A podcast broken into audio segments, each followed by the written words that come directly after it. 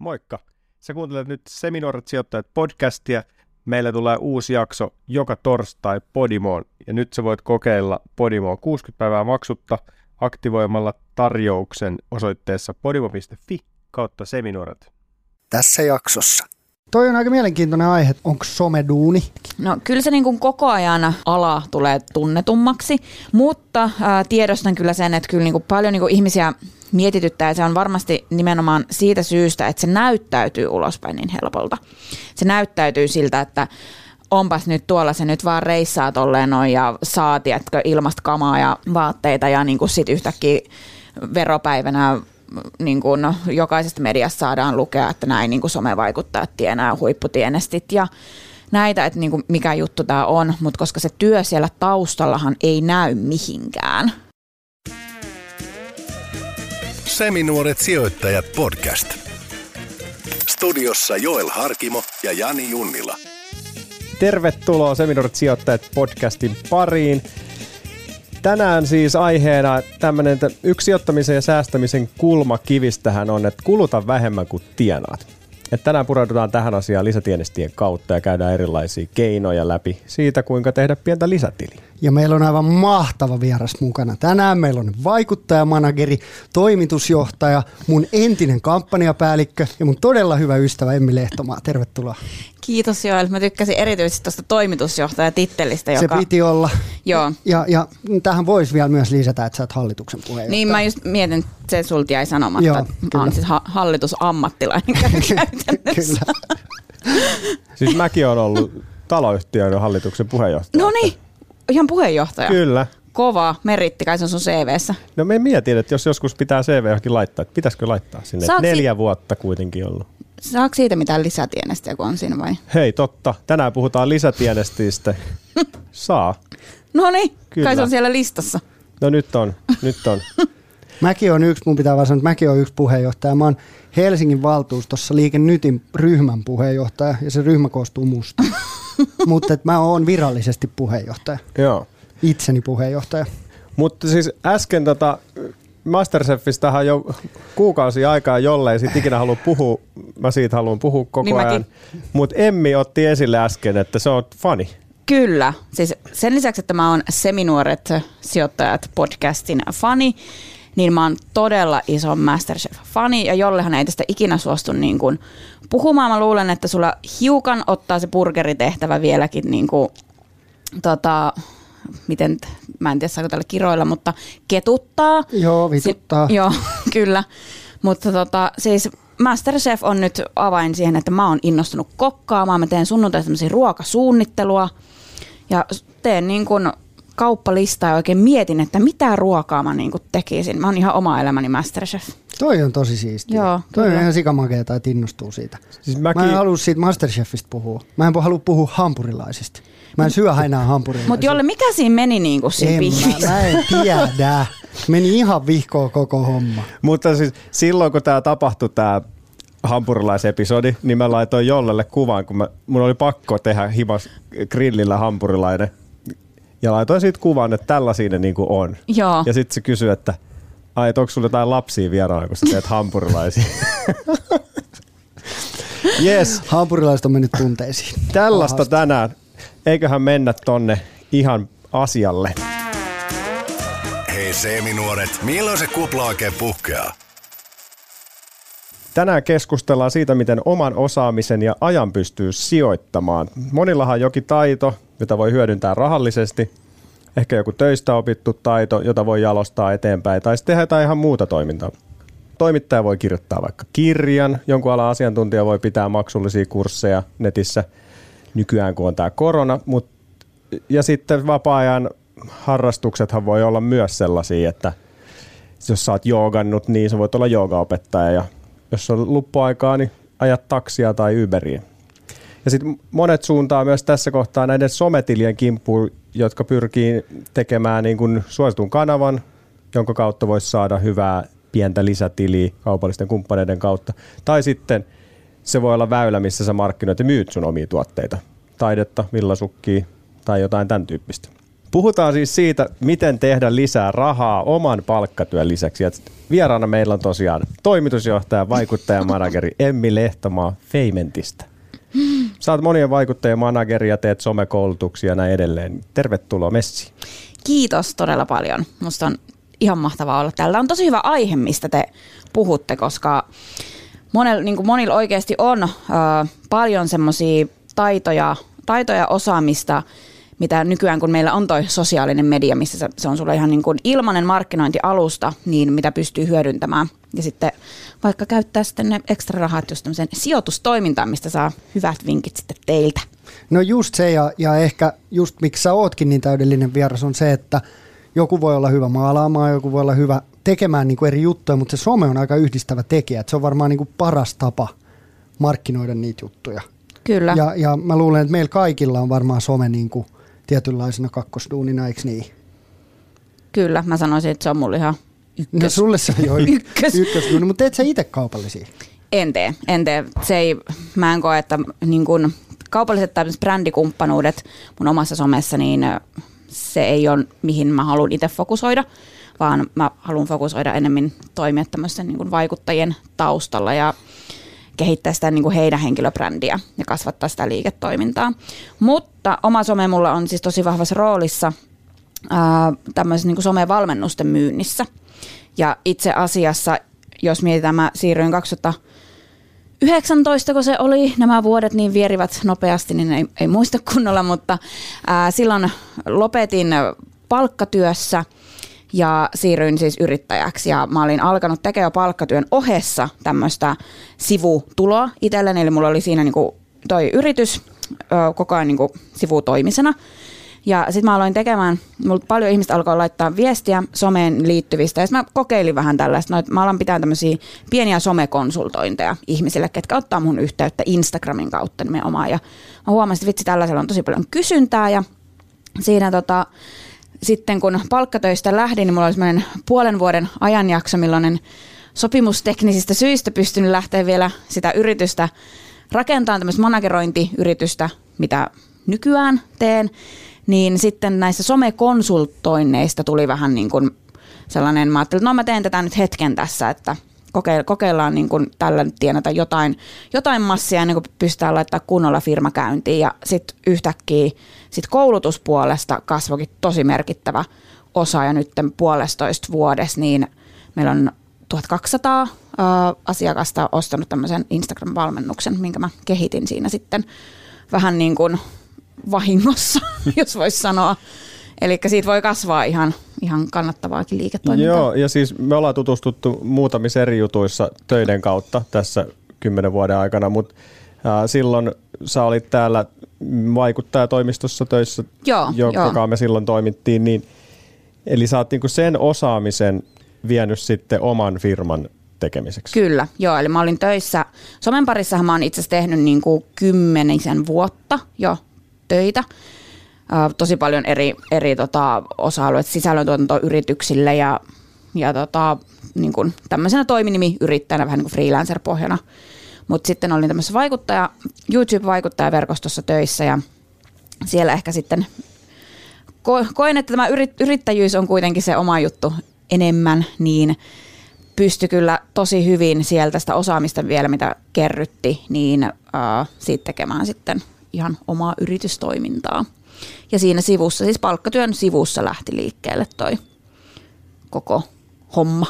No tänäänhän tämä on niinku just se pointti, että mehän kysyttiin meidän ig noilta meidän seuraajilta, onko he tehneet sivutöitä ja näin, niin palataan niihin kohta, mutta Jolle, onko sulla jotain tähän sometekemiseen?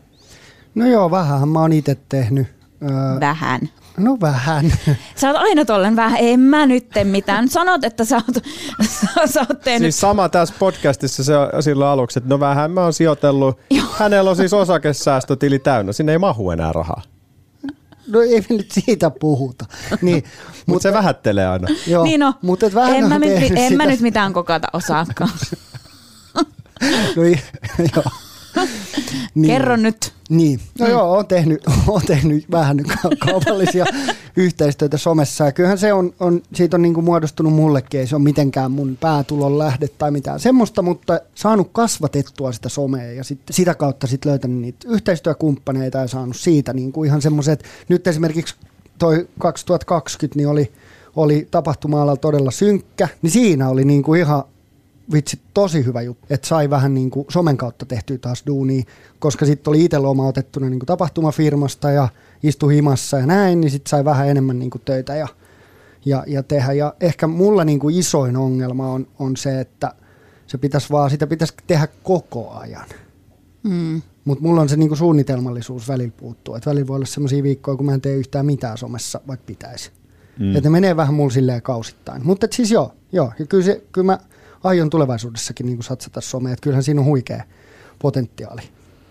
On, niin mä näen, että tavallaan vaikka sä tekisit tämmöisiä brändikumppanuuksia tai kaupallisia mm. yhteisöjä, ne on niin yksi osa vaan sitä, mutta sitä voi hyödyntää niin monella eri tavalla, että olisi sulla sitten joku oma, oma firma, mitä sä haluat ö, markkinoida siellä tai omia jotain muita tuotteita, palveluita. Säkin voisit nyt sun osaamisella mm. vaikka mitä kehittää, niin sit sitä pystyy niin hyödyntämään myös siihen. Mm. Joo, siis mulla itsellä ehkä se, että tuossa muutama vuosi alkoi miettiä sitä, että esimerkiksi mä oon tehnyt näitä, ollut media-alalla kymmenen vuotta ja tehnyt videoita ja podcasteja ja vähän ehkä joskus koodannutkin jotain. Semmoisia niin asioita, mitä ehkä pystyisi hyödyntämään silleen vapaa niin kuin lisätyönä. Mm. Mutta en mä nyt ole siihen hirveästi lähtenyt. Tämä podcastin tekeminen on itse asiassa yksi sellainen, mitä mä olin miettinyt jo pitkään, että, että kun on välineet ja tietää, miten niitä tehdään sun muuta. Ja sitten tämä idea syntyi tästä seminaarista sijoittajista pari vuotta sitten ja nyt sit jollenkaan vähän myöhemmin lähdettiin sitten tekemään sitä. Että tämähän on niinku yksi juttu. Kyllä. Että missä on mahdollisuuksia lisätienestiin. Et nythän meillä on myös sitten tämän tiimoilta tehty se sometili, missä meillä alkaa olla jo ihan hyvä määrä porukkaa. Et tosiaan tässäkin on niinku ihan kaupallista mahdollisuutta. Mutta sitten niinku toinen juttu, että mä oon mm, rempannut yhden kämpän ja mökiin ja tämmöistä puuhastelua koko ajan, niin mä oon miettinyt sitä, että pitäisikö mun alkaa, tiedätkö, jeesailla jossain mök, meidän mökin lähellä vaikka, kun siellä on vanhuksia, jotka ei pysty remppaa niiden mökkejä. Tekisi sen tyyppistä. Se on kuitenkin Totta. hauskaa sellaista puuhastelua, niin sekin on yksi. Mä oon nyt ostanut niitä työkaluja niin pirusti, kun, niin olisi välineetkin valmiina. Niin, Toi, toi kuulostaa hyvältä. Vanhukset sais hyvän mieleen, sä saisit hyvän mieleen vähän tekemistä niin. ja liikuntaa. Et, et en mä niin kuin menisi rakentaa mitään taloa kellekään, mutta semmoisia pieniä juttuja, mm. mitä niin kuin ei pysty välttämättä joku tekemään. Niin. On, niin monestihan noin lähtee just sitä kautta, että just vaikka teilläkin tämä sijoittamispodcasti, niin eihän kumpikaan teistä nyt... Öö, nyt varovasti. Mä olen sille nielasin niin kuin, työkseen tee sijoittamista, vaan se on teidän niin kuin harrastus, kiinnostuksen mm. kohde ja toki myös te tienaatte siitä toivottavasti teette sitä sen verran hyvin, että te myös niin kuin mm. jaatte plussan puolelle siitä, mutta että se on niin kuin asia, mistä olette oikeasti tosi kiinnostuneita ja te olette onnistunut tekemään siitä itsellenne lisätulon lähteen. Että kyllähän ihmisillä paljon just sitä kautta, että mikä on sun semmoinen aito kiinnostuksen kohde, mm. niin nykyään oikeasti on niin paljon mahdollisuuksia miten sitä pystyy lähteen tekemään itselle lisätulon. Tai sitten mm. jos on just jotain taitoja, jotain, uh, sä sanoit sulla on vaikka jostain koodaamisesta ja media-alan, niin säkin voisit pitää jollekin nuorille, ketkä haluaa media-alalle, niin jotain, tiedätkö, konsultointeja. Sulla voisi mm. olla oma nettisivu, missä sä voisit sparrata niitä ja jeesaa, että hei, että jos sä haluat media-alalle, niin sulta saa niinku apua, apua siihen, että miten alalle pääsee ja mitä työmahdollisuuksia on, mitä sä voit laskuttaa ja tommosia, niin Kyllä, ja siis tässä nyt me puhutaan nyt ehkä tässä jaksossa enemmän siitä, että se, kenellä on niin kuin se päivätyö, niin Kyllä. siihen lisäksi. Mutta Suomessakin on paljon tyyppejä, joilla ei välttämättä ole sitä päivätyötä, varsinkin nyt korona on vienyt erilaisilta aloilta tosi paljon töitä. Ja sitten on semmoisia, milloin sen verran pienet tulot ja vaikka iso perhe, niin joutuu tekemään kahta duunia. Mm. Niin se on vähän eri arvoisessa asemassa, että me voidaan nyt tässä puhua siitä, että että mä teen iltaisin sitten semmoista hommaa, mikä inspiroi mua, niin kaikille on sitä mahdollisuutta, niin. että me ollaan silleen tosi hyvässä asemassa. Se on totta, että, kyllä. Että just oma päivätyö vie kyllä sen verran energiaa, että en mä sitten iltaisin ja viikonloppuisin ehkä haluaisi tehdä jotain, mikä vie mun energian. Mm. Mutta tämä podcastihan on semmoinen, että tästä saa niinku energiaa. Niin siis sehän tässä onkin niin siistiä, että jos tämä olisi podcasti, No en nyt keksi. Politiikasta. No poli- siitä olisi kiva tehdä. Nyt on tapahtunut niin paljon viime aikoina. Mutta, mutta se, että jos se olisi jostain ihan asiasta, mistä tietää, mutta se olisi vaikka niin tapahtuma yrittämisestä esimerkiksi, mistä mä kyllä diggaan, mutta sitten se tuntuisi ehkä enemmän duunilta. Mm. Et nyt kun tämä podcast on niin täysin tota, sijoittamisesta ja se on semmoinen niin intohimoinen harrastus, niin, niin siitä on niin todella kiva puhua. Et suurin osa ajasta, varsinkin niissä jaksoissa, missä me puhutaan niin kuin niistä sijoitusjutuista, niin ne on semmoisia asioita, mitä on jo lukenut jostain kauppalehdestä tai netistä tai seurannut niitä, että sitten me tuodaan vielä semmoisia meidän niin kuin omia mielenkiinnon kohteita, niin sehän tässä onkin just siistiä, ja ihmisillä on varmaan paljon semmoista niin kuin harrastusosaamista, missä Kyllä. voit jeesata, tiedätkö, että oot sä sitten niin kuin, hyvä golfissa, niin sä voit pitää niin kuin golf-instagramia ja heittää sinne vinkkejä tyyppisesti. Mm. Tai Miksi et sä teet tommosta? No koska mä en ole hyvä golfaa. Mä laitoin just kuvan siitä vähän aika sitten, kun mä, mä löin jokeen, missä oli mutaa ja pari senttiä vettä. Ja sitten mä ajattelin, että mä rupea sitä droppaa, kun siitä saa rankkarin ekstra lyönnin, niin mä ajattelin, että mä lyön sen sieltä veke. Niin mulla oli koko naama ihan mudassa, rotsi ihan mudassa ja se tuun pallo oli vielä siinä samassa mestassa. Vähän Mä vaan, syvemmällä. niin, mä vaan huitasin siihen ja sain semmoisen kunnon mutasuihkun. Niin golf Instagramin tekeminen ei ole mun juttu. Se voisi olla semmoinen huumori, huumoritili. Niin, no sitä joo, sitä, ri- sitä riittää kyllä, kun meikäläinen lähtee pelaamaan. Joo, joo, mutta ei mennä ehkä tähän golf-aiheeseen Ei, enempää, koska ei. tämä muuten, mä voin kertoa, että Jolle puhuu puoli tuntia gol- golfista, että jos nyt. Jani äkkiä vaihda aihe. Joo, me puhuttiin tässä oikeasti, jolle puhu 40 minuuttia golfista, me leikattiin vähän. Joo, huhu. Mä nukahin jo. Jatketaanko?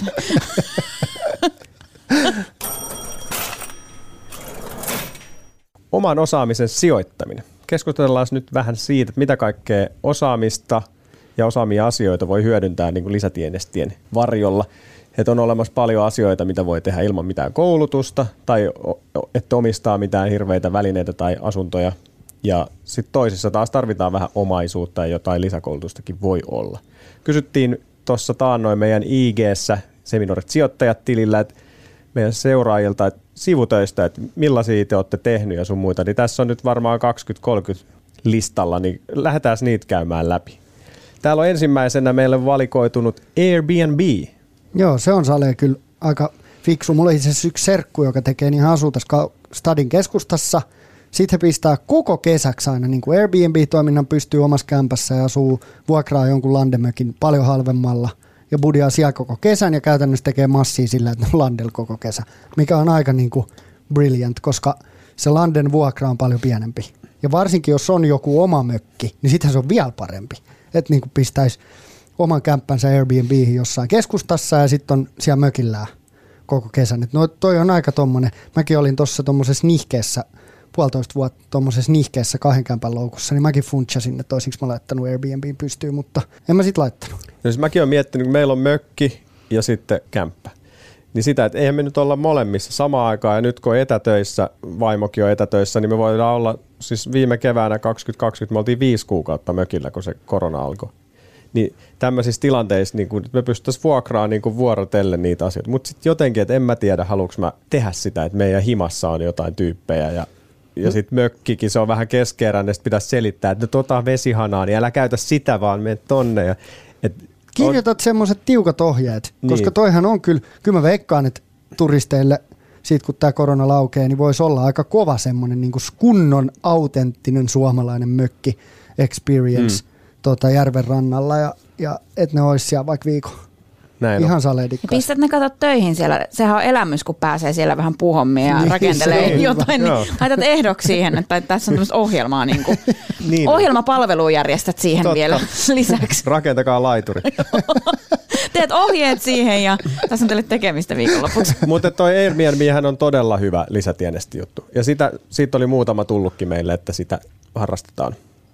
En tiedä mikä tilanne on nyt sitten korona-aikaa ollut, että voi olla vähän hiljaisempaa sillä rintamalla, mutta sitten yksi oli laittanut, että siivousta vanhempainvapaan aikaan.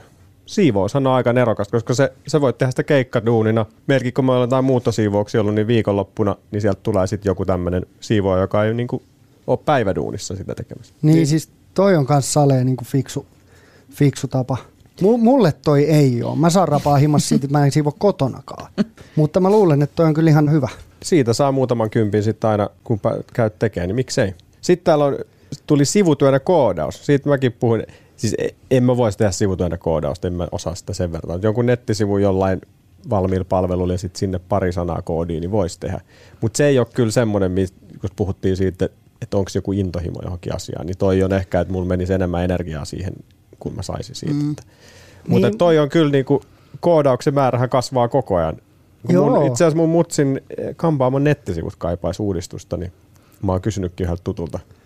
Ja tuommoiselle varmasti koko ajan todella paljon kysyntää, että koska kaikki siirtyy tuonne digitaalisille alustoille, niin, mm. tai jos ei jo ole, niin tuollaiselle osaamiselle, että kyllä jos jollain on semmoista, niin on, niin. on ja sitten toi on semmoinen, mistä ei välttämättä, niin kuin Suomessa varsinkin katsotaan tosi paljon koulutusta, että missä sä oot käynyt koulut ja noin, mutta toi on semmoinen, että jos sä opettelet sen ja sä oot hyvä siinä, niin kyllä sä duuni löydät. Et mä tunnen just kaksi semmoista parikymppistä kundia, kaksoset, toinen opetteli niin kuin graafista suunnittelua huvikseen, toinen opetteli koodaamista ja molemmilla on ihan törkeän paljon duunia, koska ne on vaan niin hyviä siinä. Mm. Että ne, ne, ne tekee tota, niin kuin oikeasti vaativasti sitä.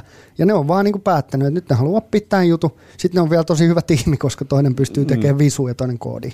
Niin ja tuossa niin koodauksessa se, että jos sä haluat jonkun nettisivun, niin sitten sä meet tapaa jonkun firman ja ne voi olla ihan sikakalliita. Että sitten siinä välissä on paljon, että hyvä olla semmoisia vähän edullisempia, pienempiä projekteja varten, niin toi on kyllä ihan näppärä.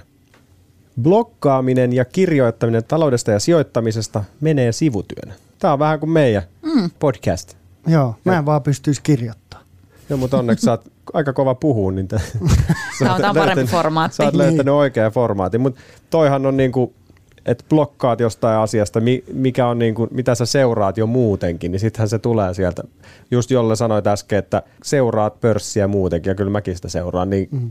että se, se tulee sieltä itsestään, että sitä asiaa niinku tutkii koko ajan. Niin, siis toihan on vähän kun vaan pistää ajatuksia paperille. Kyllä. Niin. Sitä, mitä itse lukee ja seuraa, niin pistää sitä vähän paperille. Niin, ja sitten jää vielä paremmin vielä muistiin itsellekin. Ja tuosta saa hyvin, mä en tiedä, onko tämä tulos vielä myöhemmin, mutta äh, tos, varsinkin tuossa niinku blogiskenessä, että jos sä teet oikeasti hyvin hakukoneoptimointua sisältöä, mikä nousee siellä hyvin ja sitten yksi tienesti mahdollisuus siinä on affiliate-markkinointi, eli se, että mm. sä nostat sinne linkkejä linkkejä yrityksistä tai aiheista, palveluista, tuotteista, mistä sä puhut siellä muutenkin, ja sä saat koko ajan komissiota niistä, kun jos ihmiset menee sun linkin kautta ja klikkaa, eli aina ei tarvii välttämättä sopia mitään yritykselle, että tämä on nyt kaupallinen julkaisu, vaan että jos sä hyödynnät tuommoista affiliate-markkinointia, mm. niin toi on myös tosi, Pystyy, tosi hyvä tapa tienata. Pystyykö kuka vaan menee niin kuin, nyt vaan etitään joku firma, ja sitten firmoilla on niitä, että sun ei tarvitse niinku myydä itseäsi mihinkään. Ei, niitä on sellaisia palveluita, mihin sä pystyt, sun pitää niinku tietyllä tapaa hakea niihin kumppanuusohjelmiin, ne katsoo, että sulla on ihan joku legit nettisivu, niin, kyllä, joo, joo. Mi- mihin sä kirjoitat, että tämmöisiä vaatimuksia siellä on, mutta sitten sut hyväksytään siihen ohjelmaan ja sä voit hakea sitten eri yrityksien tämmöisiin affiliate-ohjelmiin, tai sitten ihan sopii suoraan yrityksien kanssa esimerkiksi tämmöisiä komissio diilejä, että sulla on joku oma koodi, mitä käyttämällä sitten mm. sulle kertyy sitä komissio tai oma, oma joku linkki, mm. minkä se yritys tekee. Et me esimerkiksi itse käytetään siis affiliate-markkinointia. Meillä on semmoisen miksi sitä nyt kuvaisi, tämmöinen so, somen niin kuin, he tekevät tämmöisiä presetteja, eli valmiita tämmöisiä filtreitä, filtreitä, mitä sä voit käyttää somekuvia, ja sitten siellä on tämmöisiä valmiita Instagram-kuvapohjia. Niin meillä on, käytetään niin uutiskirjeissä, nostetaan meidän tota, asiakkaille niin sitten linkkejä näihin, näihin mm. heidän tuotteisiin, ja sitten meidän valmennuksissa myös ohjataan, mistä tulee sitten semmoista ihan kivaa pikku lisätuloa siihen, siihen niin valmennuksen lisäksi. Niin, eli se kuka sen linkin avaa, menee sinne ja jos se ostaa jotain, niin se polku johtaa siihen, että se on sun Kyllä. jutusta lähtenyt ja sitten saat siitä jonkun pienen komission. Kyllä, joo. Sen komissio, kom, komissio kertyy siitä. Mutta tietysti se, että ne nyt liittyy, että sulla on se, jos vaikka se aihe nyt sijoittaminen, jos sä laitat sinne nyt jonkun proteiinipiirtelölinkin, niin se nyt ei välttämättä toimi. Että tärkeintä mm. niin liittyy siihen aiheeseen, mm. että meillä kun some on se, mistä puhutaan ja meidän kohderyhmä on kiinnostunut somesta, niin sen takia sitten tuommoinen affiliate affiliate-kumppani siinä, niin se voi tuoda nimenomaan sitä lisätuloa. Joo. Mutta tämä on ihan vinkki teillekin, kuulkaa pojat. Että Joo. Me ei olla oltu hirveän aktiivisia. Mä just, just kuuntelin yhtä podcastia, missä sit, siinä kysyttiin, että miten sä oot saanut näitä kumppaneita. Niin sit sä oot, mä laitoin 500 firmaa viesti, jolle moneksi me ollaan laitettu. ei muuta yhteenkään. No oot sä hoitanut meille täällä talon sisällä pari Mut nekin ru- tuli- ruutu- ja suplakumppanuudet. Ennen sitä kysynyt, ne tuli toisesta suunnasta. Ai okei, no hyvä. Mm, et Hyvä. En ole yhteenkään ottanut yhteyttä. Et ehkä se on se meidän. Se voi olla, että se tässä niinku kaikessa tässä sivuduunikeskustelussa nyt tai tässä tienaamisessa, niin varmaan kuitenkin se, että itse tekee niinku sen asian eteen jotain, niin on se ihan ensimmäinen steppi. Niin se on, se on kyllä, se Mutta pitää me ei olla, paikkansa. me ei olla näköjään lähdetty tekemään tätä silleen, että hirveästi raha edellä, vaan fiiliksellä. Joo, joo, ja sitten ehkä mullekin se, että mä oon niin kuin duunikseni myynyt kumppanuuksia tapahtumille kylläkin. Mutta musta tuntuu vaan jotenkin niin awkwardilta, että mä soitan, että moro, täällä on Joel Harkimo. Haluatko sä laittaa meidän podcastiin vähän massia, että mä puhun? Tai silleen, että sä myyt ittees, niin se on tosi vaikeaa. Mut sähän se on et ihan myy ittees, vaikeaa. vaan sä- tätä brändiä, tätä hienoa Niin. juttua. Mutta ei siis sähän, mm. niinku, sun pitää ajatella toi ihan eri tavalla. Sähän tarjoat heille mahdollisuuden tavoittaa heidän kohdeyleisöä ja tehdä, kasvattaa sen yrityksen liiketoimintaa. No joo, toi on totta. Toi on totta. Ja sit, joo, mutta sitten taas kun puhutaan niinku rahasta, niin, niin sitten kun joku, mä myyn jotain kumppanuutta johonkin tapahtumaan, niin se on 40 tonnia. Piste. Ei sit niinku voisi sit hirveästi neuvotella. Tai to, toki voi, mutta sitten se sisältö muuttuu niin kuin näin. Mm. Mutta sitten, tiedätkö, joku firma on, että no meillä on vähän vaikeat taloudelliset ajat, että tekisit sä tämän puoleen hintaa. Sitten mä olin, että no joo, kyllä mä tämän kerran voin. tiedätkö, Ja et meillä nyt, tämä podcasti nyt on tämmöinen, eihän tämä nyt... Et ei meillä ole vähän yli 100 000 kuulijaa. Niin, eihän se vielä paljon ole, että ei se edes koko Suomi vielä ole. Niin. se mutta olisi vaan vaikeaa. on meille tullut niitä yhteydenottoja kyllä jonkun verran tässä, mutta niissä oli jotain ristiriitoja välillä ja ei ole sitten mennyt ehkä maaliin. Mutta ää, kirjoita kirja. Emmi on varmaan kirjoittanut kirja. Olen itse asiassa. Ootko? Sa- saaks Eikö pro- oot? Joo. Niin. Saat promota. Totta kai. Tää, me otetaan sitten tästä, tää on ko- komissio. Joo, joo, joo, mä voin sanoa, että tota, äh, ehkä, no joo. Te ette vielä sillä ihan hirveästi, hirveästi tienaa. Mutta joo, siis itse asiassa Suplastakin löytyy somevaikuttajaksi kirja, joka kertoo, joka nyt ehkä tämän jakson perusteella sitten innostuu tästä somevaikuttajan työstä enemmän, niin Siinä avaan siinä kirjassa vielä enemmän sitä, että mitä se työ vaatii ja käydään vähän kanavakohtaisesti enemmän vinkkejä läpi, niin sieltä voi kuunnella. Mutta siis tuossa kirjassa, mitä mä haluaisin niinku muistuttaa ehkä ihmisille on se, että sehän ei vaadi, että sä kirjoitat kirjan, niin mitään isoa kustantajaa siellä taustalla. Ja monesti se voi olla jopa kannattavampaa silleen, että sä kirjoitat esimerkiksi e-kirjan. Eli itse lataat sen internettiin, vaikka nyt Holvi-palvelu on semmoinen, mihin sä voit laittaa sen myyntiin, koska silloinhan sä saat itse siitä sen tuoton käytännössä kokonaan, että silloin kun sä teet jonkun ison kustantajan kanssa, niin sen prosenttiosuus, mitä sä saat siitä kirjan myynnistä, niin on hyvin, hyvin paljon pienempi, mitä sitten, että sä teet tuommoisen e-kirjan. Varsinkin, jos sulla on joku tosi spesifi aihe, sä tiedät, että sulla on on se tietty yleisö, mikä on kiinnostunut tietystä aiheesta, niin äh, silloin tämmöinen e-kirjan kirjoittaminen oikeasti voi ollakin ihan todella kannattava, että jos e-kirja maksaa nyt vaikka 29 euroa ja sulla nyt on 150 ihmistä, ketkä sen niin kuin haluaa ostaa, niin sä teet sillä jo ihan, ihan niin kuin pientä kivaa lisätienestiä, mutta sitten taas isolle kustantajalle, jos sä meet, niin 150 ihmistä lukee sun kirjan, niin tuskin sä vielä sitä mm. kustannussopimusta saat. Eli se vaatii sitten yleensä vähän isomman, isomman yleisön tai jonkun ihan oikeasti tosi silleen merkittävän hyvän idean. Ja onhan siinä se, että et sä sitä ihan päivässä kirjoita. Niin. Et, et kyllähän siihen aikaakin menee. Kyllä. Mutta oikein, no sä oot kymmenen vuotta tehnyt sitä somea työksessä jollain tapaa, Jep. ja sitten sä kirjoitat siitä kirjan, niin sulla on niinku se data olemassa ja sitten sun pitää vaan kasata se ja vähän vielä tuoda siihen jotain twistiä. Kyllä. Ja sitten ehkä Suomessa, niin kun, jos me mietitään vaikka nyt tuommoista e-kirjan kirjoittamista, mikä voi oikeasti olla jostain tosi, tosi, tosi spesifistä aiheesta, mitä mä nyt keksisin joku vaikka tomaattien ka- kasvatusta. Nyt mä en No mutta toi on oikeasti kova. Jos sä sen teet, niin Mä kevä, keväällä Mä menee luen, kyllä kyllä. kirja. Niin. Mä oon kasvattanut kaksi kevättä tomaatteja, kirsikkatomaatteja siivuiksi ja multaa ja sieltä on tullut sellaisia kolmemetrisiä tota, Oikeasti. niin kuin varsoja, missä on sit varsoja. Varsia. Ve- versoja. versoja. joku semmoinen. Ja, ja monta sataa, Varsoja, pikku monta sataa tomaattia. Siis kerrostalossa meni kattoon se tota, ja sieltä tuli monta sataa tomaattia. Onko tämä nyt semmoinen, että se oli ainakin näin iso se varsa, mitä sieltä tuli? Mutta siis Ainakin Kyllä. kaksi metriä. mä kirjoitan kirjan tomaatin kasvatuksesta. No tää oli nyt sulle selkeä vinkki.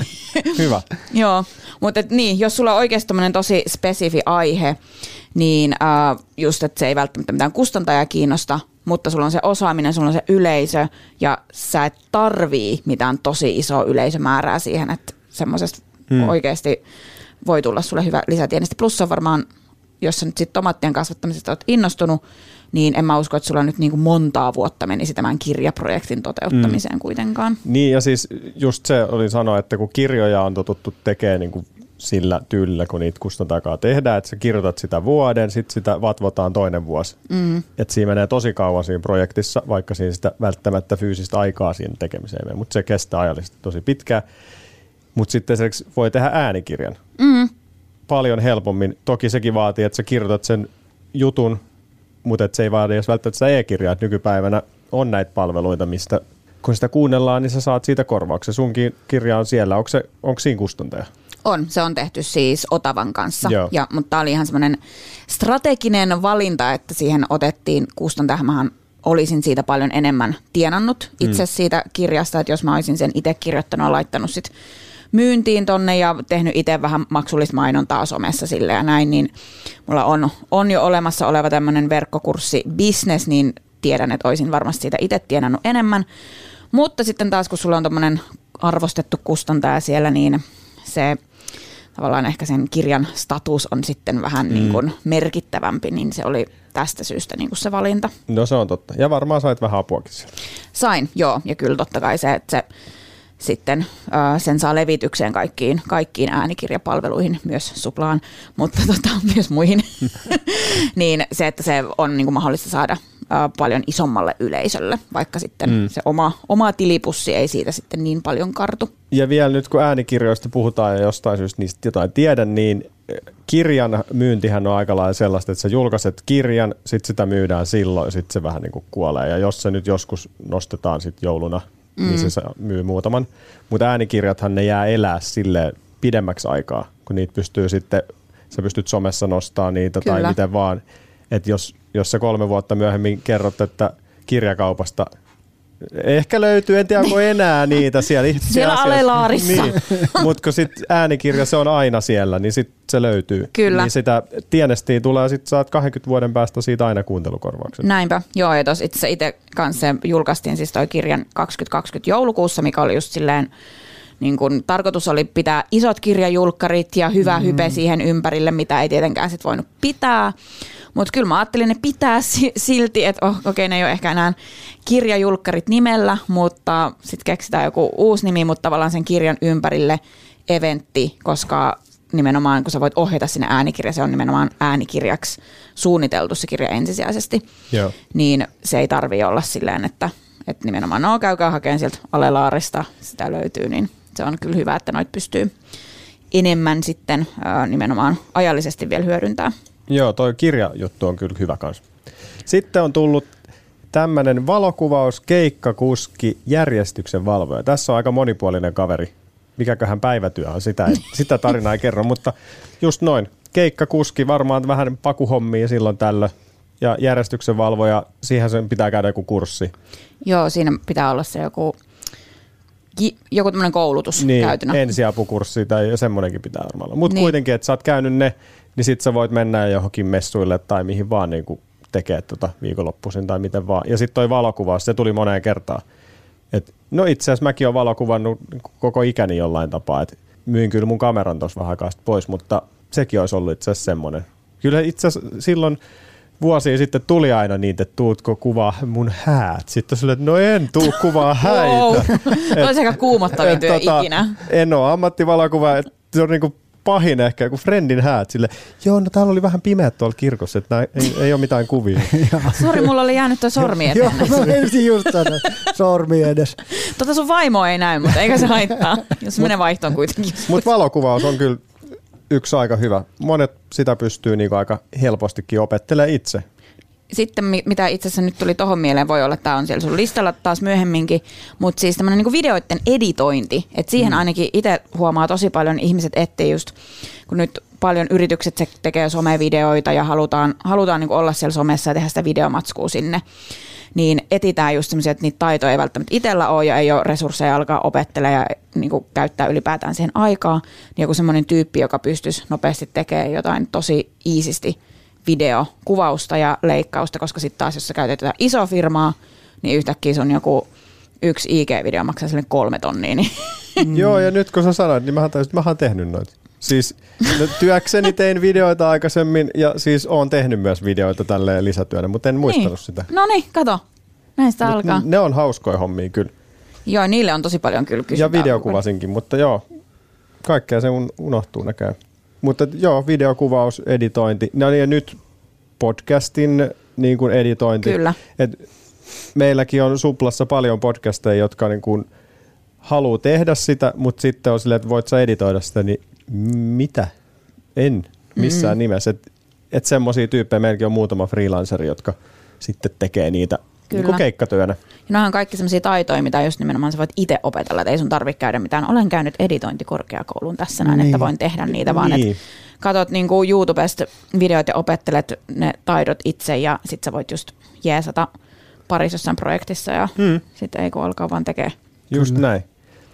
Sitten täällä on rakentanut omakotitalon. Mä en tiedä, onko se nyt, no sä säästät siinä, mutta oot sä rakentanut itsellesi vai jollekin toiselle, niin se on niinku kysymys. Et jos sä teet sen toiselle, niin sitten se on duuni, Niin. lisätyö, mutta aika iso lisätyö. Niin se on aika kova, kun painaa ysistä viiteen jotain normiduunia ja iltaisin vähän rakentaa omakotitaloa Niin, tossa, kaverille. minkä sit myy. Joo, Arvostan tätä tyyppiä kyllä, suuresti. Mutta Kyllä. tuommoinen rakentelu, että jos on välineet ja osaamista, niin kyllähän niitä, varsinkin joskus keväällä, kun jengi on silleen, että terassi pitäisi tehdä. Ja siis tässä me tullaan nyt taas siihen, että tosi monessa asiassa on se haaste, että sä saat himassa silleen, että hei, toi roikkuu vähän toi seinälaudotus tuolle, että pitäisi laittaa. Sitten sä oot silleen, miten mä, mi, mistä mä saan jonkun työmiehen. Sitten soitat jonnekin huoltofirmaan, että mulla olisi tämmöinen pieni projekti, mikä on niinku kahden tunnin homma. Niin sitten ne on silleen, no ei me tulla. Että sun on vaikea saada, tai sitten, että no se on neljä tonnia. Niin some. Kyllä. Some pitäisi olla niinku jotenkin Mulla alkoi heti tulla mieleen semmoinen niin Instagram-tili, remppamies Sami. Tämä voi, olla, tää voi olla remppanainen Saanakin, ihan nyt ottamatta Mm. tähän mitenkään niin kuin kantaa.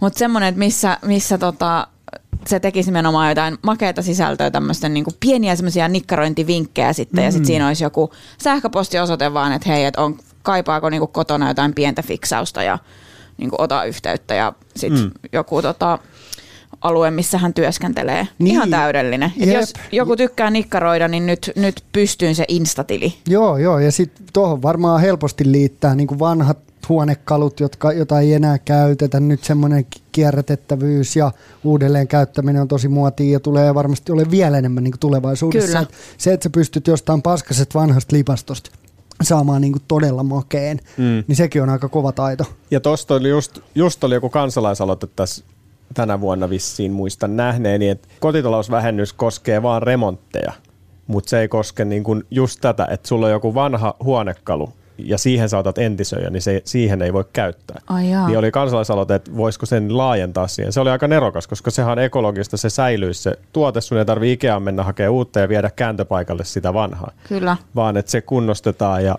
näin, niin en tiedä mitä sen kanssa kävi. Itse asiassa katoin, että tämä on aika hyvä ja sitten scrollasi ohi. Niin mä just menisin kysyä, että allekirjoitatko? No hi- se ei ole kovin iso vaiva allekirjoittaa, mutta Et silti en tehnyt silti. Mä ajattelin, että muut hoitaa sen. Ja, niinhän ne aina Niin. kaatuu niin siihen, että no, joku sen hoitaa. Yes. Tuohon äskiseen liittyen voitaisiin ottaa tällainen seuraavaksi kuin tämmöinen niin kuin maalaan tauluja ja myyn ne. Kun, siis just tämä some. No Mä menen nyt siihen sen tarinan kautta, mikä mulla on päässä. Siis, että ää, taiteen ostaminenhan on tehty todella vaikeaksi. Sä niin kuin, mistä sä voit tietää, mistä niitä, missä niitä myydään, paljon ne maksaa, ja sitten se koko aihe tai ala on vähän semmoinen, että sä meet galleriaan, missä on joku tiskin takana, se ei puhu mitään, sitten siellä on vähän hiljasta ja siellä on tauluja, ja sitten että uskallanko mä tulla tänne, mulla on vähän likaiset kengät. Se fiilis on tosi kliini, valkoinen, kirkkaat valot, sitten siellä on isoja tauluja, ja sitten siellä on jotain punaisia tarroja siellä seinällä, että mitä noi on, ja tarkoittaa, että se on myyty, ja niin kuin tällaisia, että, että miten se toimii. Ja sitten taas, nyt oli tuossa keväällä kohu siitä, kun someen on tullut tällaisia taiteen myyjiä niin kuin lainausmerkeissä, ja siitä nousi hirveä halo Hesarissa, ja siitä tuli kunnon juttu, että onko ne oikeita taiteilijoita, että ei ne saa myydä somessa.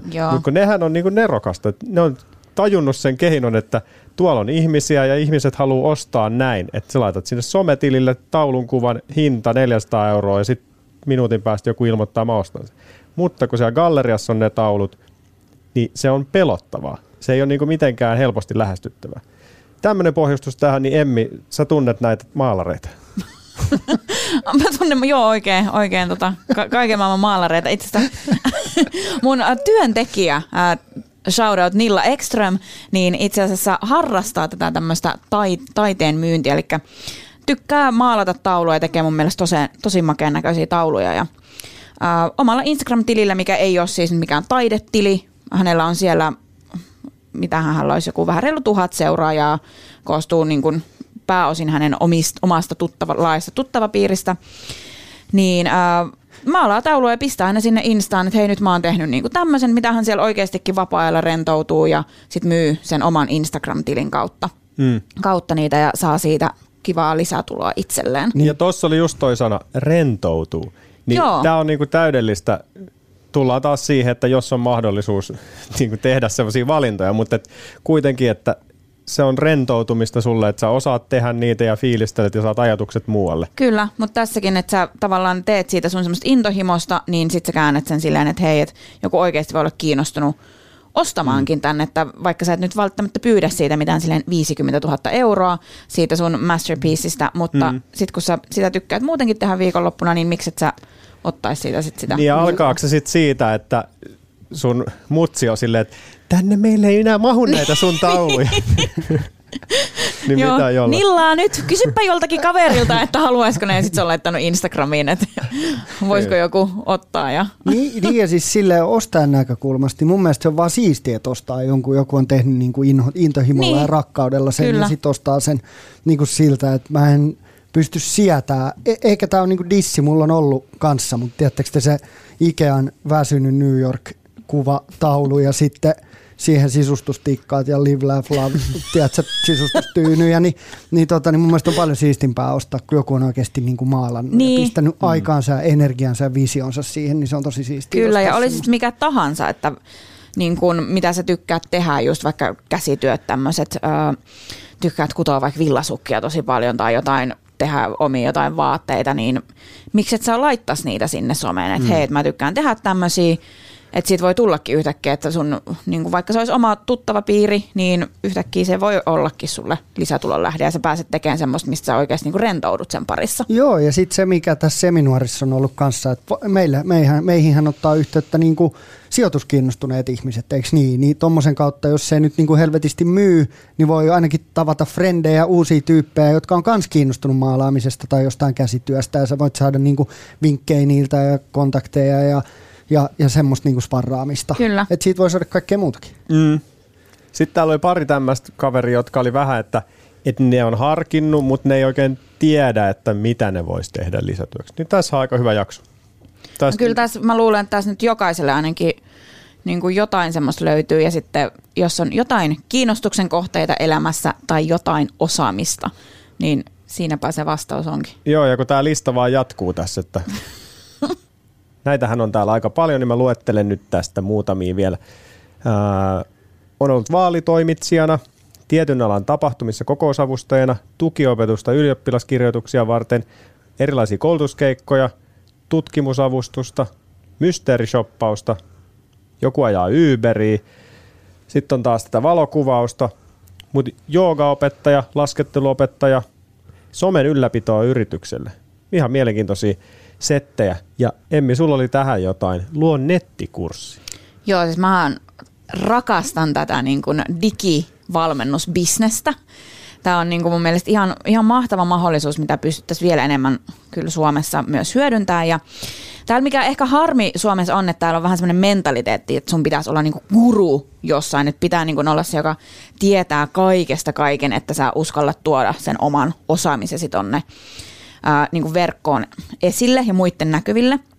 Mutta se, mikä mun mielestä olisi tärkeää, että jokainen muistaa, että sun tarvii olla vain niin kuin askeleen tavallaan edellä niitä ihmisiä jossain asiassa, ketä sä voit opettaa jo pääsemään eteenpäin. Et sun ei tarvii, tarvii olla mikään niin kuin tohtori tohtoriksi väitellyt jostakin aiheesta, että sä voit auttaa ihmisiä. Et mä esimerkiksi tämä mun, mun on siis itsellä tämmöinen Instagramin verkkovalmennus, joka lähti liikkeelle just tästä niin kuin sivutyö, sivutyöajatuksesta ja lähin tekemään tämmöisiä konsultointeja ja, tota, tosi niin kuin aloitteleville somevaikuttajille. Ja sitten mä huomasin, että, okei, että heillä ei ole mitään niin kuin tarjontaa tästä – ja lähinnä suuntaan tämmöisiä someworkshoppeja nimenomaan tälle kohderyhmälle. Eli se kohderyhmä oli siellä somen alkuvaiheessa olevat ihmiset. Ei niin, että mä olisin samalla yrittänyt puhua niin kuin 15 vuotta markkinointialalla oleville tyypeille. Et he on varmaan ajatellut, että ne mun jutut, mitä mä oon, mistä mä oon puhunut ja kertonut ja tuonut niin kuin tuolla esille, niin että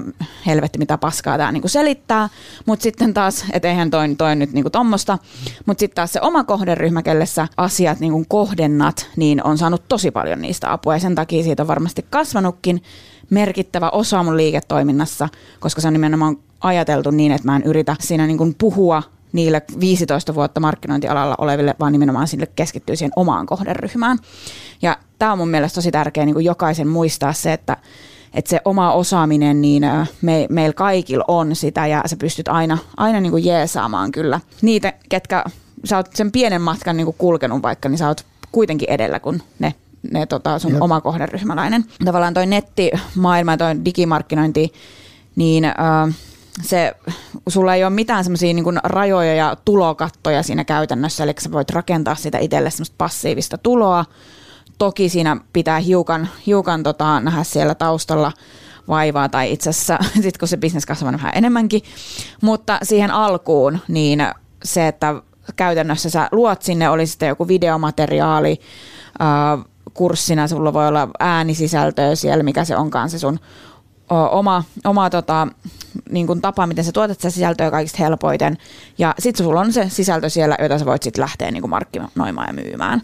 Että toihan on siis, tota mä toivoisin jotenkin näkeväni vielä enemmän Suomessa. Mm. Että niin rohkeasti tuota sitä omaa osaamista sinne esille ja autettaisiin nimenomaan ajateltaisiin sitä niin, että sä pystyt oikeasti jeesaamaan sillä muita.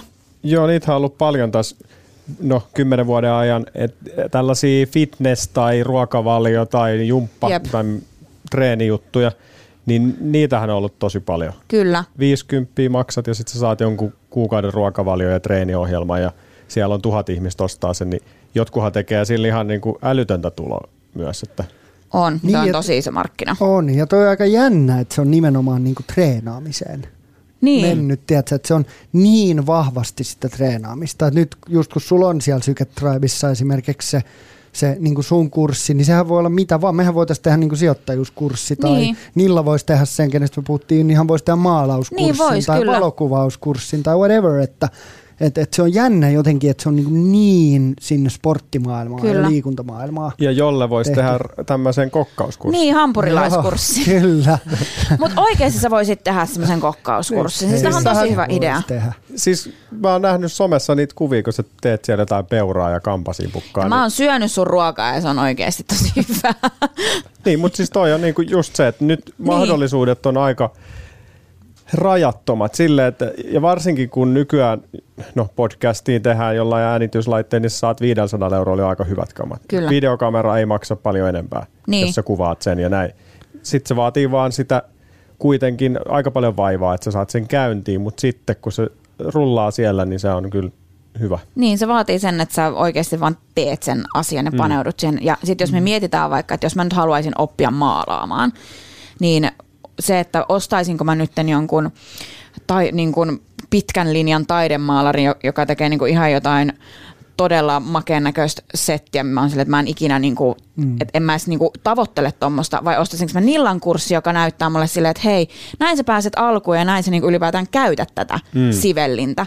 Niin munhan olisi paljon helpompi samaistua ja ostaa nimenomaan sen, ei minkään semmoisen pitkän linjan arvostetun maalarin, kun en mä halua olla niin kun mm. siellä. Mä vaan haluaisin oppia, että miten mä sekoitan niitä värejä ja käytän sitä pensseliä ja minkä paperi mä, mihin ne edes laitetaan jonkin mm. kankaalle. Niin, kyllä.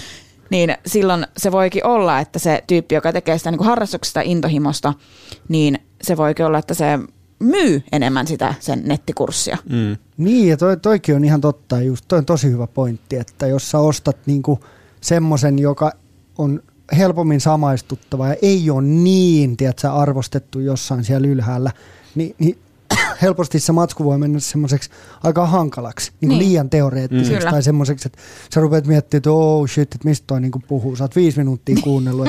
Mulla käy välillä, tiedätkö, kun mä aloitin sijoituskirjojen lukemisen, niin mulla kävi just niin, että mä aloitin kuuntelemaan jotain kirjaa ja sitten mä olin niinku kymmenen minuutin jälkeen silleen, että oh shit, mä en enää taju yhtään mitään. Mm. Että sit sä lähet jostain paljon matalammalta. Niin, no toskin, että jos kolme Michelin tähden kokki, niin sit se pelottaa jo vähän silleen, Niin. niin. että, että no ei mulla varaa ostaa tryffeliä ja kampasimpukoita ja sit muutenkin menee niinku vaikeaksi. Mutta sitten kun on vähän helpommin lähestyttävä, Niin, toi, se jollen kokkikurssi, niin mä Se olisi aika hyvä. Niin, Sä oot paitsi- vielä tehnyt feimiä siellä. No, oli, Niin, sä kyllä vedit edukseen siellä. No se on hyvä. Se on ainakin Mutta edelleen kyllä mulla on pikkusen hampaankolossa se sun putoaminen. Tai ihan helvetti. Niin mullakin. mutta mikä siinä pihvis meni? Sä et vieläkin Mä en vieläkään tiedä. Se meni jumiin se laite, se jauho sitä. Mutta sähän osaat Pihvi. tehdä todella hyviä pihvejä. Mutta ei, ei hampurilaispiiveä. en hampurilaispihveä. Mm. Se opittiin. Siis siitä kaudesta on kolme kuukautta kohta aikaa varmaan ja me puhutaan tästä edelleen. Joo. Et katsotaan milloin se loppuu. Mä ajattelin, tiedätkö, että mä olisin tullut voittajana ulos ja kaikki osuisi. Ja mä olisin avannut uuden raflan ja tiedätkö kaikkea. Niin, mutta jolle sä oot meille aina voittaja. No kiva, kiitos. Onko sosiaalinen media muka oikea työ?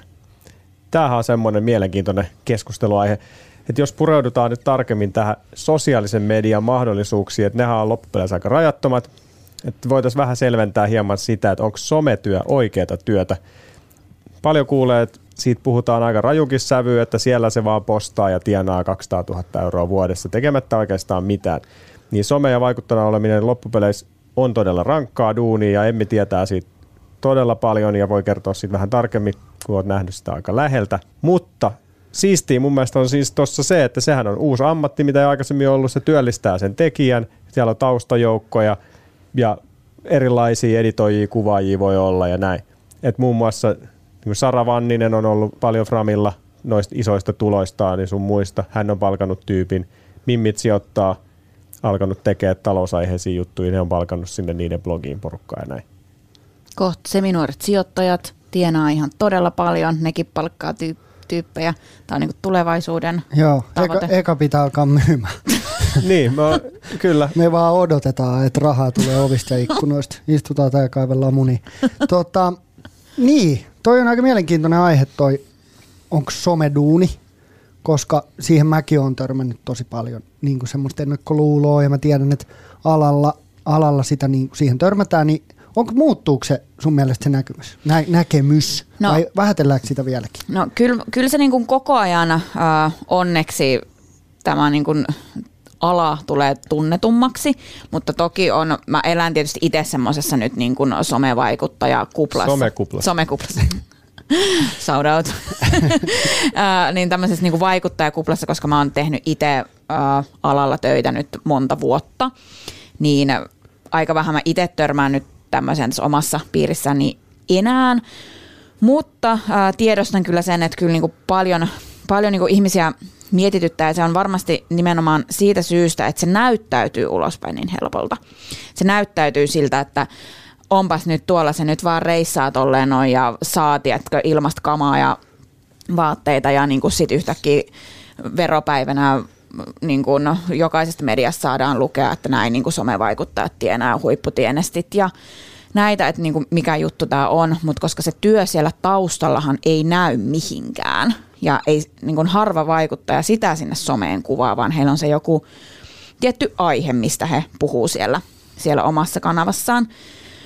Ja se, että niin kun, tämä vaikuttajamarkkinointi, niin ää, nyt itse asiassa Suomessa just, nyt ne tulokset ei ole vielä tullut, mutta tehtiin siis ää, tutkimusta siitä, että miten isosta markkinasta on kyse. Nyt tota, toivon, toivoisin, että mä olisin sanonut ne luvut tähän podcastiin, mutta niitä ei ole vielä julkaistu. Me itsekin annettiin siis meidän yrityksen luvut siihen ja niin kuin, tota, siihen tutkimukseen. Mutta toivottavasti nämä luvut näyttää, että tässä on niin kuin ihan legit aiheesta mm. kyse. Mutta kyllähän siis se kertoo, että meillä on paljon eri vaikuttajamarkkinointitoimistoja, uusia tulee koko ajan. Isommilla somevaikuttajilla me itse toimitaan siis tämmöisenä niin kuin manageritoimistona, eli ajetaan näiden vaikuttajien etuja ja kehitetään sitä vaikuttajan liiketoimintaa sen henkilöbrändin ympärillä. Se on niin kuin se meidän fokus. Eli uusia toimijoita tulee koko ajan tosi paljon lisää. Ja sitten nämä yksittäisten vaikuttajan, vaikuttajien firmat, niin nehän on jo ihan bisneksiä. Että jos just sanoit tämä Sara Vanninen esimerkiksi, mikä on ollut paljon esillä just, just tota vero, veropäivänä, niin sieltä, sieltä kanssa tota, no näähän on kaikki netissä nähtävillä nämä yrityksien tulot, mutta tota, jos mietitään vaikka äh, Roni Buck, mikä on sitten ollut tämmöinen tuttu tubettaja, niin hän on tehnyt monta vuotta jo noin parin sadan tonnin tulosta sillä mm. omalla firmalla, eli mitä viivan, viivan mm. niin kuin alle, päälle, miten se nyt sanoo, on jäänyt. Et kyllä sitä niin kuin ihan työksi voisi sanoa. Ja sitten se, mitä moni ei ota huomioon, on se, että, että sä pääset tämmöiseen Ronibak-maiseen asemaan, että sä oot oikeasti niin kuin se top-tyyppi siinä omassa hommassa, niin kuin paljon sä oot tehnyt sitä duunia ennen sitä, että sä oot oikeasti kasvattanut sitä sun niin kuin kanavaa, sä oot tehnyt sitä ilmasta sisältöä niin kuin ihan saatanan paljon siellä ennen kuin sä olet siinä pisteessä. Niin. Siis toihan on sama kuin jos sä oot 14-vuotiaan saanut kitara ja sit sä alat räm, niin kuin, että mä oon nyt muusik, mä haluan Kyllä. tehdä tätä. Sitten sä teet sitä 15 vuotta ilmaiseksi, sit yhtäkkiä siitä tulee sulle juttu. Kyllä. Sä et tehnyt mitään muuta. Niin tämä on vähän sama. Niin ja siis ha- hauska fakta on tässä, että mun avopuoliso Jannilla, niin hänellä tuli just, oliko se kahdeksan vuotta vai yhdeksän vuotta Instagramissa täyteen, niin hän on postannut kolme tuhatta postausta Instagramiin. Me laskettiin, että se on 6,7 postausta viikko, eli käytännössä joka helvetin päivä. Ja sun pitäisi joka päivä miettiä niin. jotain uutta, jotain kiinnostavaa, jotain niin kuin saada sinne jotain, että sä saat sitä sun kanavaa kasvaa. Ja. Että toi on niin kuin ihan järjetön määrä, paljon se on pistänyt aikaa, energiaa ja duunia. Sitten mä oon tehnyt ehkä vuoden vähemmän kuin Janni. Okei, mä oon poistanut ehkä 50 postausta, mutta mulla on 500 postausta. Niin mä oon tehnyt niinku kaksi ja puoli tuhatta postausta vähemmän kuin Janni. Niin vittu ei ylläri, että ei ole katteja. Tiedätkö silleen, että niin. et, et toi, toi palkitsee toi someduuni niille, jotka sitä oikeasti tekee. Ja sit mitä taas kuulee noista tubettajista, niin tiedätkö, kun tuben algoritmi haluaa, että sä postaat, niin silloin se puskee sitä, niin ymmärtääkseni, tämä on, emme varmaan tietää paremmin, mutta on tullut semmoinen kuva, että ne on tyyli ihan burnoutissa, kun niiden on pakko pitää se tahti yllä ihan koko ajan, koska jos ne rupeaa niin löysäilee, niin sitten ne luvut rupeaa, luvut rupeaa droppaa, että et, niin kuin, se on mun mielestä käsittämätöntä, että jotkut ajattelee vielä, että tuben tekeminen tai somen tekeminen ei olisi niin duunia. Kyllä. Niin, ja maailmalta tulee noita uutisia. Iltsussakin on aika usein, että nyt joku tämmöinen on hypännyt jostain parvekkeelta, kun niin. ei kestä niin kuin pää. Kun sä oot 12-vuotiaana breikannut jollain YouTubella ja sitten sä oot tehnyt sitä yhdeksän vuotta putkeen, että on elänyt niin kuin normaalia päivääkään. Sulla on 100 miljoonaa seuraajaa jossain. Kyllä. Sitten vaan niin kuin kasetti katkee. On, ja kyllähän niin kuin toi just vaikuttajien uupuminen ja burnoutit, niin ne on tavallaan semmoinen ammattitauti myös ihan täällä Suomessa, eli moni, moni niin kuin kamppailee tuommoisten haasteiden kanssa ihan siitä syystä just, että se sometyö on semmoista, että eihän se some mene kiinni ikinä, eli mm. se, että sä haluat olla lomalla kuukauden, niin sähän näet sen saman tien niistä sun uh, luvuista, mikä aiheuttaa sen, että sul tulee tavallaan se, että sun pitää, pitää olla siellä koko ajan aktiivinen ja kyllähän se, ne algoritmit palkitsee sen, että kuka siellä mm. tekee, tekee mm. aktiivisesti, vaikka Roni, niin hän teki, mä en muista nyt kuinka monta vuotta, mutta se teki siis joka päivä YouTube-videon. Ja tämä oli se strategia, millä sen siinä, niin kun, kun hän ei ollut vielä siinä asemassa, mitä nyt, niin se lähti kasvattaa, että teki vaan enemmän kuin muut. Ja se niin kuin puski aivan älytöntä tahtia sitä niin kuin kontenttia ulos. Ja siinä vaiheessa, kun muut oli lomalla, niin hän vaan tykittää sitä niin kuin videosisältöä, että se asema, missä hän nyt on, niin todellakin ansaittu mm. ja että sen eteen on niinku oikeasti nähty töitä. Ja toi, että joku sitten tulee vähättelee jotain, niin mm. kokeilepa itse. Jep, jep. Niin no toi, teepä, teepä perässä. Jep, ja toi on just semmoinen, mikä mikä niin kuin muakin ärsyttää tosi paljon, kun jengi ajattelee, että se on vaan. Ja sitten ehkä vielä siitä niin kuin markkinointipuolesta, mitä jengi aina ajattelee, niin ne on silleen, että no sä voit nyt postaa, kun sen, et sä voi postaa tästä meidän tuotteesta tai tästä jutusta, kun se nyt vaan on sun yksi postaus, eikö niin? niin. Tiedätkö, että ethän sä mene niin kuin taksikuskille sanoa, että eihän tämä ajaminen on ihan kivaa, että vittit sä ettää mut. Joo, tai sä oot raflas silleen, että hei siis tähän on vaan yksi ante. Niin. Teillä on kuitenkin tuossa safkaa tuossa vaikka kuinka Niin, paljon. just, Niin. niin. eikö kokkaa minun sun intohimo? Ajattelin, että sä haluut tehdä mulle ruokaa. Mitä helvettiä, pitäis mun Siis maksaa? sähän saat täällä hengata täällä sun ravintolassa koko päivän. Niin, Mutta niin. toi on niinku todella paha tossa just, kun se ei mene ikin kiinni, että jos sä oot tonnikala tehtaalla duunissa, kello soi, sä lähdet himaan, mm. niin sun ei tarvitse miettiä sekuntiikaan sitä. Plus sen työpäivän aikana sun ei tarvi sun omaa naamaa ja sun omia mielipiteitä kertoa koko kansalle, jos, Kyllä. ja sitten sä saat palautetta takaisin, että kuinka pelle sä oot. Kyllä. Niin se on aika semmoinen, niinku, että ei mikään ihme, jos noi, et on aika raskasta. Kyllä joo, mä sanon, että nimenomaan se, mitä noi tunnetut vaikuttajat, oikeasti kun sulla on isot yleisömäärät, niin se niin kuin kommenttien määrä, mitkä ei kaikki ole aina sitä, niin kuin, että sä oot maailman ihanin tyyppi, vaan siellä tulee välillä niin kuin aivan siis semmoista, semmoista kamaa, että mäkin olen istunut siis poliisilaitoksella yhden mun edustaman asiakkaan kanssa tekemässä rikosilmoitusta niistä asioista, että ne ei ole mitään ihan semmoisia niin kuin kaikki tsemppaa sua kivoilla emoilla mm. siellä juttuja, niin kyllä se, että sä niin kuin kestät sitä, niin se on henkisesti tosi raskasta, niin se, että sä tienaat hyvin siitä sun duunista, niin Se on hauska, kun ihminen pääsee someen ja internettiin kommentoimaan, niin silloin mikään niin kuin suodatin ei ole olemassa. Se omalla nimellä, kaikilla tiedoilla, haukut siellä niin kuin ihan lyttyyn Joo, porukkaan. joo, siis- Miten se oikein, mä en niin kuin, toi on sairasta, mutta meillä menee koko päivä, jos me siihen Joo, lähdetään. joo, ja mun, mun on vaan pakko, mitä mä oon, tästä tulee vaan niin hyvä tämmöinen omakohtainen story, sitten ruvetaan vetää yhteen, mutta et, et kun mä oon tehnyt jotain vaalikampanjoita, niin mulle on tullut silleen, että hyi, tämä mies on hirveä, en äänestäisi ikinä, ja mitä, mitä sinäkin täällä teet, ja tiedätkö, semmoista niin tosi negatiivista. Mä katson niiden profiiliin, niin se on jossain Siililjärvellä asuva mummo, jolla on kuk- kukista kuvia ja sä oot silleen, niin kuin, että se on salee normielämässä niin kuin maailman herttasin tyyppi, mm. mutta sitten se kirjoittaa heittiä tuolla somessa hampaat irvessä niin kuin jengille. Niin mä oon aina miettinyt, että miten, mihin ne niin kuin käytöstavat, kun sä menet sinne nettiin, niin jotenkin ne käytöstavat kyllä, että vaatii, Marjuka keskity kukkien kasvattamiseen. Just näin, mm. just näin. Ja niiden koko profiili on niin ihana ja kiva, ja niillä on lapsenlapsista kuvia ja kaikkea tämmöistä. Ja sitten ne kirjoittaa ihan hirveä shitpostaamista. Ja tässä niin varmasti siis todella suuri osa niin kuin tulee naisille tämä palaute. Siis niin kuin, naiset saa kärsiä varmasti enemmän kuin miehet tässä niin kuin hommassa. Niin, mä en, ihan kyllä mä sanon, että se on kyllä ka- kaikille oikeastaan sitä tulee, mutta pahimmat on ehkä siis lapset. E, toi TikTokin niin kuin kommenttikenttähän on mm, siis okei. ihan, ihan niin kuin järkyttävää ja musta tuntuu, että johtuu, johtuu paljolti siitä, että vanhemmat ei välttämättä tiedä, mitä se oma lapsi siellä somessa tekee, eikä niin kuin ymmärrä ylipäätään, että mitä se, niin kuin, katsotaan ehkä sitä lapsen profiiliä, mutta ei se, että mitä se siellä niin kuin muille jakaa. Ja Okei.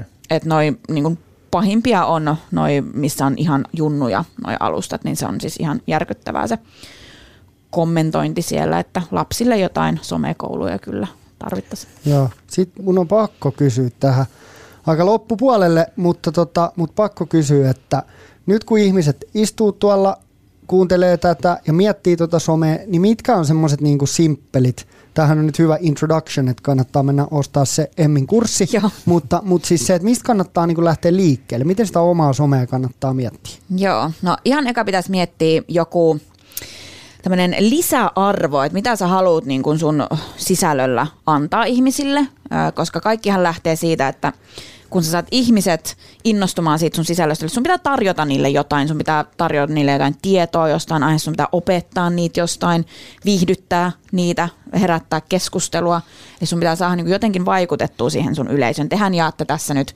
ihmisille tietoa, eli tätä kuunnellaan varmasti paljon sen takia, että saadaan infoa, opitaan uutta, mahdollisesti inspiroidutaan tekemään ja sitten myöskin viihdytään, eli siinä on semmoisia elementtejä. Niin pitäisi lähteä miettimään, että mitä sä haluat ylipäätään niin jakaa sille yleisölle. Ja Niin eli mitä, mitä se kuulija tai se, kuka sua seuraa, niin mitä se hyötyy ja Kyllä. mitä se saa siitä irti. Kyllä. Ja äh, sitten tärkeää myös miettiä just, että minkä tyyppinen, äh, jos nyt mietitään vaikka henkilöbrändi, niin kuin henkilö, niin haluatko olla enemmän semmoinen niin asiantuntijana vai tehdä just somevaikuttajana, kertoa vaikka omien kokemuksien kautta enemmän asioita vai onko se nimenomaan se asiantuntijaprofiili siellä. Äh, eli miettii, miettii myös niin tämmöisiä valintoja, että mikä se on se sun äh, lähtökohta. Ja sitten sen oman kohderyhmän kautta, eli niin kuin se on tärkeää myös miettiä, että aluksi sun pitää tulla tunnetuksi jonkun tietyn aihepiirin, tietyn niin kuin porukan tavallaan, pienemmän porukan keskuudessa. ja saa ne ihmiset innostumaan ja puhumaan susta ja kiinnostumaan sun sisällöstä ja sit sä voit lähteä niin kuin kasvamaan sieltä, koska moni, moni tekee sen virheen, että sä yrität vähän niin kuin, vähän liian laajasti yrittää, teilläkin voisi olla tässä nyt niin kuin, te, teillä on sijoittaminen, niin sitten voisitte puhua myös vähän vaikka Uh, jos, en mä nyt keksi mikä voisi olla, vaikka ruo, ruoalla, että olisikin mm. nyt tämmöinen yhtäkkiä tämmöinen nuorten miesten lifestyle, uh, joku tota, podcasti ja sitten niinku kukaan ei olisi aluksi oikein saanut kiinni, että mistä tässä puhutaan, mm. mutta nyt kun teillä on oma kuuntelijakunta vakiintunut, niin te voitte alkaa laajentaa taas niitä aiheita, mistä puhutte. Joo, mä siis just jossain kuulin, en tiedä oliko se jopa sun podcastissa, mutta että oli tällainen Mimmi, joka oli tehnyt somea jonkun aikaa ja sillä oli aika junnannut ne seuraajat paikalla. Se oli tehnyt tosi laajasti sisältöä. Sitten se oli päättänyt, että se alkaa tekemään vaan yhdestä aiheesta. Kyllä. Ja kavensi sitä, niin ne lähti heti rakettimaiseen nousuun. Kyllä, ja tämä on niin kuin monella se oikeasti se avain, avain niin kuin siihen, että sä mietit, että mitä sä tarjoat niille ihmisille ja sä oikeasti rajaat eka siihen tiettyyn kohderyhmään. Ja nyt mm. tekin voisitte lähteä, että pystyisitte laajentamaan hyvin niin kuin teidän aiheita, niin kuin te olette varmaan nyt tehnytkin tässä. Mm tässä te ette puhu vaan sijoittamisesta, koska mäkin, mäkin on täällä. No me itse asiassa jollenkaan sitä mietittiin, kun sä annoit meille rahaa, että sä tuut vieraaksi, niin, niin mietittiin, että miten me saadaan tämä käännettyä sijoittamiseen, niin kyllähän me tämä vähän saatiin käännettyä. niin te tienasitte tästä niin. ensimmäiset teidän massit. Kyllä. 20 euroa kumpikin. Niin. Uh. No miten sitten toi se, se on mun mielestä tosi tärkeä tiedostaa. Ainakin mikä fiilis mulla on, että, että yritykset on myös ruvennut nyt käyttää niin kuin mikrovaikuttajia. Mm. Eikö niin? Et oh. Silloin ne saa sitä spesifiä, just sitä kohderyhmää, just semmoinen vaikuttaja, mitä ne itse haluaa. Niin, tota, niin minkälaisen kokoisella somella niin voi ajatella jo, että rupeaa sitten tienaamaan niitä sivutuloja, mitä sitten voi sijoittaa. Joo, Tota, no oikeastaan ei ole olemassa mitään semmoista, että 500 on nyt joku tämmöinen maaginen raja, vaikka tuhat on joku maaginen raja. Ja tässäkin taas riippuu tosi paljon siitä, että miten sä teet sitä sivutuloa sillä sun somella. Eli jos sä haet brändikumppanuuksia, mm. niin silloin ö, toki se, että sulla on iso yleisömäärä, niin monesti auttaa. Ö, siinä toki yritykset ei nykyään onneksi vaan katso sitä seuraajamäärää, vaan katsotaan yleisön laatua ja tämmöisiä tekijöitä. Uh, mutta jos sulla on tosi spesifistä aiheesta, vaikka ne tomaatin kasvatukset olisi nyt se sometilin aihe, Jani, sä voit hmm. perustaa sen. Toi on kyllä hyvä. Joo, niin se, että sä voit olla oikeasti jostakin, mä en tiedä yhtään mitä tomaatin kasvatuksen tarvitaan, mutta varmaan jotain tiedät, multaa, jotain bio, biolani. Biolan on hyvä, joo. joo, kyllä. Niin biolanin mielessä voisi olla tosi mielenkiintoinen Instagram-tili, vaikka sulla olisi vain joitain satoja seuraajia siellä. Mulla on esimerkiksi mun Instagram-valmennuksessa on semmoisia nanovaikuttajia, ketkä on alkanut tekemään brändikumppanuuksia silleen, että niitä seuraajia on ollut joitain satoja. Ja on silti saanut, koska se tilin aihe on ollut niin spesifi. Mm. Ja sitten toki, jos haluaa hyödyntää sitä vaikka nyt siihen jonkun oman niin kuin villasukkien myyntiin tai mihin tahansa, niin se, että sulla on siellä oikeasti sata ihmistä, ketkä on kiinnostunut ostamaan sitä, niin sehän on sulle jo sivubisnes mm. tai sivutulo, business. Se on mm. näin. Niin. Et kyllähän toi on, no siis nyt mua vähän alkaa kiinnostaa tämä tomaattioma, koska se, se, se lähtisi kyllä lentoon. Siis sä te niin. perustat, niinku, kasvatat tomaatteja Instagram-tili. Niin. Sitten sä kuvaat sinne, että nyt mä ostin tätä multaa, laitan näin ja sitten leikkaan näitä tomaatteja, laitan näin ja sitten sä seuraat kuvia, ei ole sun pärstä siellä, vaan kuvia niistä. Niistä tomaateista, niin. kyllä. Jengi Joo. on ihan irti. Joo, no. joo. Sit saatat vielä semmosia inspirational posteja jostain isoista punaisista italialaisista tomaateista. Eri tomaattilajikkeet, vertailet. Niin. Ajattelen tomaatteja. Mutta siis tohon, niin kun, jos tätä nyt vielä puidaan 13 sekuntia, niin, niin sähän saat ek, siis kumppanuuksia sit niin kuin, mitkä mahdollisuuksia. No se multa, Kyllä. erilaiset ravinteet, ruukut, ruukut kaikki siihen. Niinku- kasvihuone, niin missä niitä kasvatetaan, joku tämmöinen niin. mesta. Et, Erilaisia tukikeppejä ja niin, mitä kyllä. siihen tulee. Sitten nämä mestat, missä myydään niitä tomaatteja, mä en tiedä yhtään, mistä ostat niitä, onko ne siemeniä tai... Siis kaupasta kirsikkatomaatteja, luomu, niin, no niin närpiöstä ja sit, siitä niin siemenet sinne. Tuleeko niistä kirsikkatomaatteja vai semmoisia isoja? No isosta tulee iso ja kirsikka tulee kirsikka. Sitten sä voit Aika päästä johonkin tämmöiselle niin PR-matkalle, että sut kutsutaan johonkin niin Närpiön sinne tomaattitarhalle. Kyllä. Niin. Teet sieltä vähän matskua. Kyllä, ja sitten sulle tulee oma tämmöinen merch-kauppa, eli tämmöisiä niin kuin omia fanituotteita. Sulla on tämmöisiä tomaattipaitoja, tämmöisiä kauluspaitoja, mm. kivoja kesäisiä, tomaattilippiksi, mitä sä alat No myymään. jollella on koko Mä- ajan mä se oon- myrttisen kurkkulippis päässä. Joo, joo, ja mä ostan ehdottomasti tuota tomaattikauluspaida ja tomaattiteepaida. Niin. Mä lupaan. Ja en pyydä alee, vaan mä ostan ihan... Sitten No sulle niin. tulee verkkokurssi, missä sä opetat sitä tomaattien kasvatusta. Kirjoitat e-kirjan siitä. No mutta tää on just tää. Siis, mm. Tää löytyy nyt. Kekseliäisyydelle ei ole rajoja. Niin. Mutta tolle on tilausta, mä sanon. Niin, mutta tässä on yksi juttu vaan, mikä sun pitää tehdä, No. aloittaa se homma. Ah, että se jää monella tavallaan siihen, että tässä on kiva heitellä näitä, mutta ne, ketkä sitten oikeasti alkaa tekemään niitä hommia, ne on ne, ketkä ne massit sit saa. Kyllä. Hei, pakko kysyä vielä, kun meillä on täällä tämmöinen pitkän linjan tota, poliitikko studiossa. Niin voiko niinku vaikuttaja olla poliitikko? Vai onko poliitikot jo vaikuttajia? Tässä on ollut erilaisia tota, kärhämiä tuolla mediassa. Joo, siis mähän jouduin tikun nokkaa siitä, että tuli tämmöinen juttu yhdestä helsinkiläisestä kunnanvaltuutetusta, joka oli sitten saanut arvokkaan fillarin aika vähäisellä määrällä, niin ihan kansan edustajat viittas. Kärnän Mikolle terkkuja. Shout out! Joo, niin tota, hän twiittasi, että toinen tota, valtu, valtuuston niin kuin korruptoitunut helsinkiläispoliitikko Joel Harkimo, koska mä oon tehnyt tiettyjä brändien kanssa ja ihmiset ei ihan ymmärrä sitä, että kaikki valtuutetut tekee muuta duunia kuin siitä ei niin kuin jää leipää siitä valtuutetun työstä. Ja sitten se, että jos mä oon, kaikki mun niin kuin brändiyhteistyöt on niin kuin vaikuttajatoimiston kautta ollut. Mä en ole missään vaiheessa kontaktissa siihen brändiin. Kaikesta on sopimukset. Se on niin kuin tosi läpinäkyvää sillä, sillä tavalla. Niin sitten on vaan jäänyt se ajatus, että tai mä oon jäänyt miettimään, että kuinka paljon poliitikot voi tehdä niin kuin vaikuttamista ja onko se niin kuin politiikka sitten kielletty vaikuttajilta, Mm. että et onko se niin kuin korruptio. Niin onko sulla tähän jotain mie- No tämä oli itse asiassa mielenkiintoinen niin kuin keskustelu silloin, mikä oli käynnissä ihan sunkin puolesta. Sitä seurasin ja hieman ärsyyntyneenä ehkä myös niin kuin sun puolesta, että sut nostettiin tähän, koska tämä kohuhan siis lähti siitä liikkeelle, että tämä kyseinen, oliko se vihreiden Joo. tota, valtuutettu vai? Joo. Joo. Joo, valtuutettu. Niin se kohuhan oli tavallaan siitä, että hän ei ollut merkinnyt niitä mm. kaupallisia brändikumppanuuksia siihen oikein. Eli niin kuin säkin, jolle tiedät ammattilaisena. Tar- tarkkaa hommaa. Tarkkaa hommaa, eli sul, Suomessahan sä et saa tehdä piilomainontaa, eli, ja vaikuttajilla on tosi tarkat ne säännökset, miten sun pitää merkitä nämä brändikumppanuudet, sul pitää aina lukea mainos siinä ja näin, ja tässä tämä kyseinen ei ollut tehnyt sitä, eli hän oli tehnyt piilomainontaa siellä omassa somessaan, mikä on hyväkin, että siihen tartutaan, koska se, sitähän sä et niin kuin saat tehdä, joten ihan hyvä, että siitä niin kuin keskustelua nousee. Tämä ehkä lähti vähän sivuraiteille sitten tämä koko keskustelu. Mutta tässä mun mielestä tullaan niin kuin siihen, että ylipäätään tämä niin kuin sosiaalisen median vaikuttajana toimiminen, niin sitä ei nähdä vielä joka paikassa. Varmasti siellä, missä Mikko Kärnä asuu, niin ei tämä ei ole vielä niin kuin nähdä sitä oikeana työnä, että sinne asti ei ole vielä info levinnyt, että tämä on oikea työ. Ja se, että ne- sitä tehdään niin kuin läpinäkyvästi ja siitä saadaan palkkaa, eli se ei ole mitään niin kuin lahjontaa, vaan siitä saadaan palkkaa, palkkioita, laskutettavaa tuloa ihan, niin kuin, ihan mistä tahansa muustakin työstä.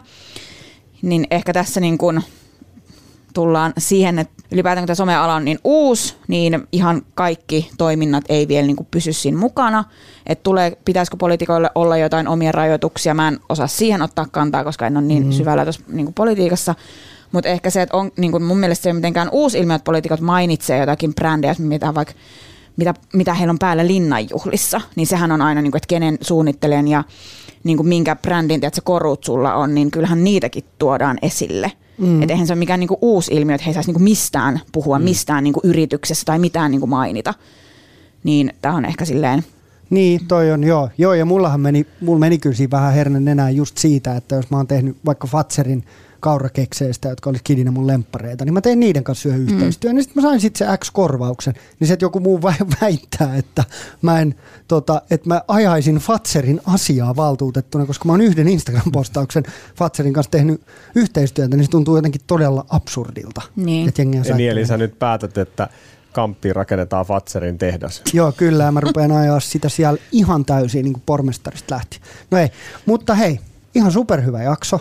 Muistakaa nyt, käy, käykää katsoa Instagramissa tota, Emmin profiili, että Emmi Lehtomaa, ja Feimentin profiili, ja Syketribeista verkkokurssia.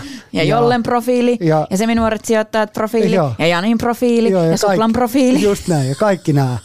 Seuratkaa Instagramissa kaikki näitä. Niin, ja tehkää itse myös sitä Instagram-sisältöä. Ehdottomasti. Ja kun meillä oli tullut paljon sitä kommenttia, että miten voisi lisätiloja tehdä, niin nyt on kerrottu. Kyllä. Toivottavasti tästä on jollekin, niin, toivottavasti tästä on joillekin apua ja saa sitä inspiraatiota aloittaa. Niin kuin sä sanoit, että se mun tomaattibisnes, niin se on vaan tekemistä vaille valmis. Kyllä, että täällä nyt joku, joku kuuntelija vie sen Jani, jolle sä ala ja sitten niin. sä katot, katot sivusta seuraat, että nyt joku kasvattaa niitä tomaatteja ja teki unelmastaan Totta. työn. Mm. No, mä mietin vielä tätä. Mä patentoin sen. Hyvä. Kiitos Emmi, tää oli mahtavaa. Ja nähdään ja kuullaan ensi viikolla taas. Yes. Moro! Kiitos, moi! Moikka! Sä kuuntelet nyt Seminoorat sijoittajat podcastia. Meillä tulee uusi jakso joka torstai Podimoon. Ja nyt sä voit kokeilla Podimoa 60 päivää maksutta aktivoimalla tarjouksen osoitteessa podimo.fi kautta seminoorat.